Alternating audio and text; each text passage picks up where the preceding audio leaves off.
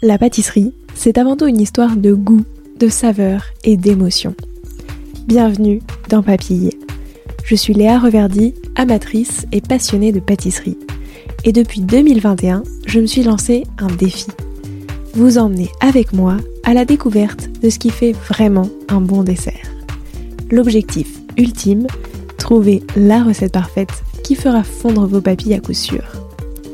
Vous êtes sur le point d'écouter un nouvel épisode de Papille. C'est le podcast qui part à la rencontre des meilleurs chefs pâtissiers et pâtissières pour comprendre l'émotion et les saveurs qui les animent au quotidien lorsqu'ils et elles créent leur dessert d'exception. Après cet épisode, à vous de laisser libre cours à votre imagination et de créer les desserts aux saveurs qui vous ressemblent tout en vous inspirant des meilleurs. Bonne écoute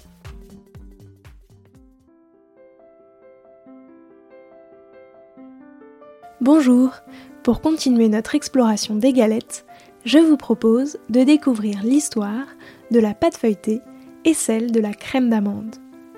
La pâte feuilletée, telle que nous la connaissons aujourd'hui, a été inventée en France. La plus vieille recette provient d'un document d'église rédigé par l'évêque Robert Damien en 1311. Cependant, la première recette utilisant la technique du tourage l'action de mettre un morceau de beurre au milieu de la pâte et de la replier plusieurs fois sur elle-même, fut publiée en 1651 par François-Pierre de la Varenne dans son ouvrage Le cuisinier François. Mais on considère souvent que l'invention de cette technique nous viendrait du célèbre peintre Claude Gelée, qui l'utilisa en 1612 lorsqu'il était apprenti boulanger. L'histoire raconte que le Lorrain préparait un type de pain très beurré pour son père malade et que le processus consistait à rouler le beurre dans la pâte à pain à créer un produit fini qui ressemblerait à un croissant. Au fil des ans, d'autres pâtissiers ont contribué à affiner la technique, améliorant sa texture, sa saveur et la praticité de cette pâte. La pâte feuilletée a rapidement gagné en popularité à la cour du roi Louis XIV en raison de sa légèreté et de son caractère délicat. Elle a d'ailleurs été utilisée dans une variété de desserts et de plats salés.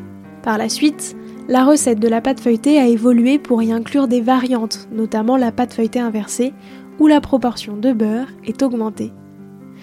Bien que cette pâte ait des origines françaises, des variantes similaires existent dans d'autres traditions culinaires, comme la pâte strudel en Autriche ou la pâte philo en Grèce.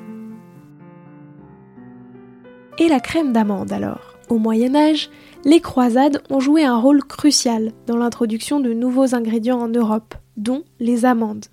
Ces fruits à coque étaient appréciés pour leur saveur et leur polyvalence, et pendant la Renaissance, l'utilisation d'amandes dans la pâtisserie s'est répandue en Europe.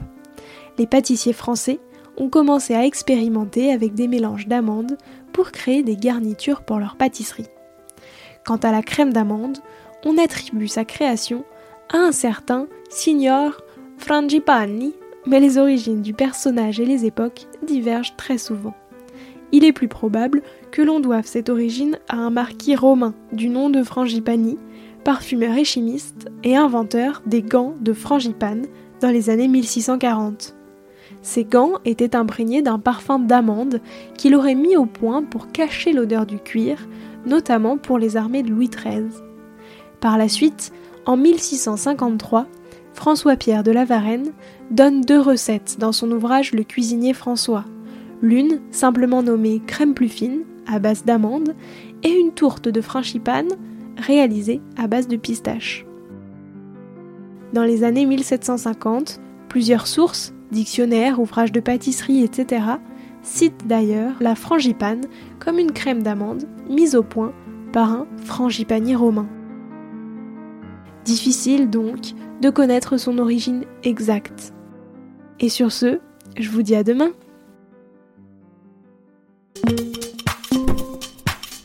Alors, quel sera votre prochain dessert? Merci d'avoir écouté cet épisode jusqu'au bout. S'il vous a plu, n'hésitez pas à le partager aux gourmands qui vous entourent. Et pour continuer la discussion, rendez-vous sur Instagram at. Et si vous voulez soutenir Papille, deux choses. La première, notez l'épisode 5 étoiles sur Apple Podcast et Spotify. et laisser un commentaire délicieux. La deuxième, vous rendre sur papillepodcast.com sans oublier le S de papille et vous abonner à la newsletter pour être prévenu de la sortie des prochains épisodes. À très bientôt!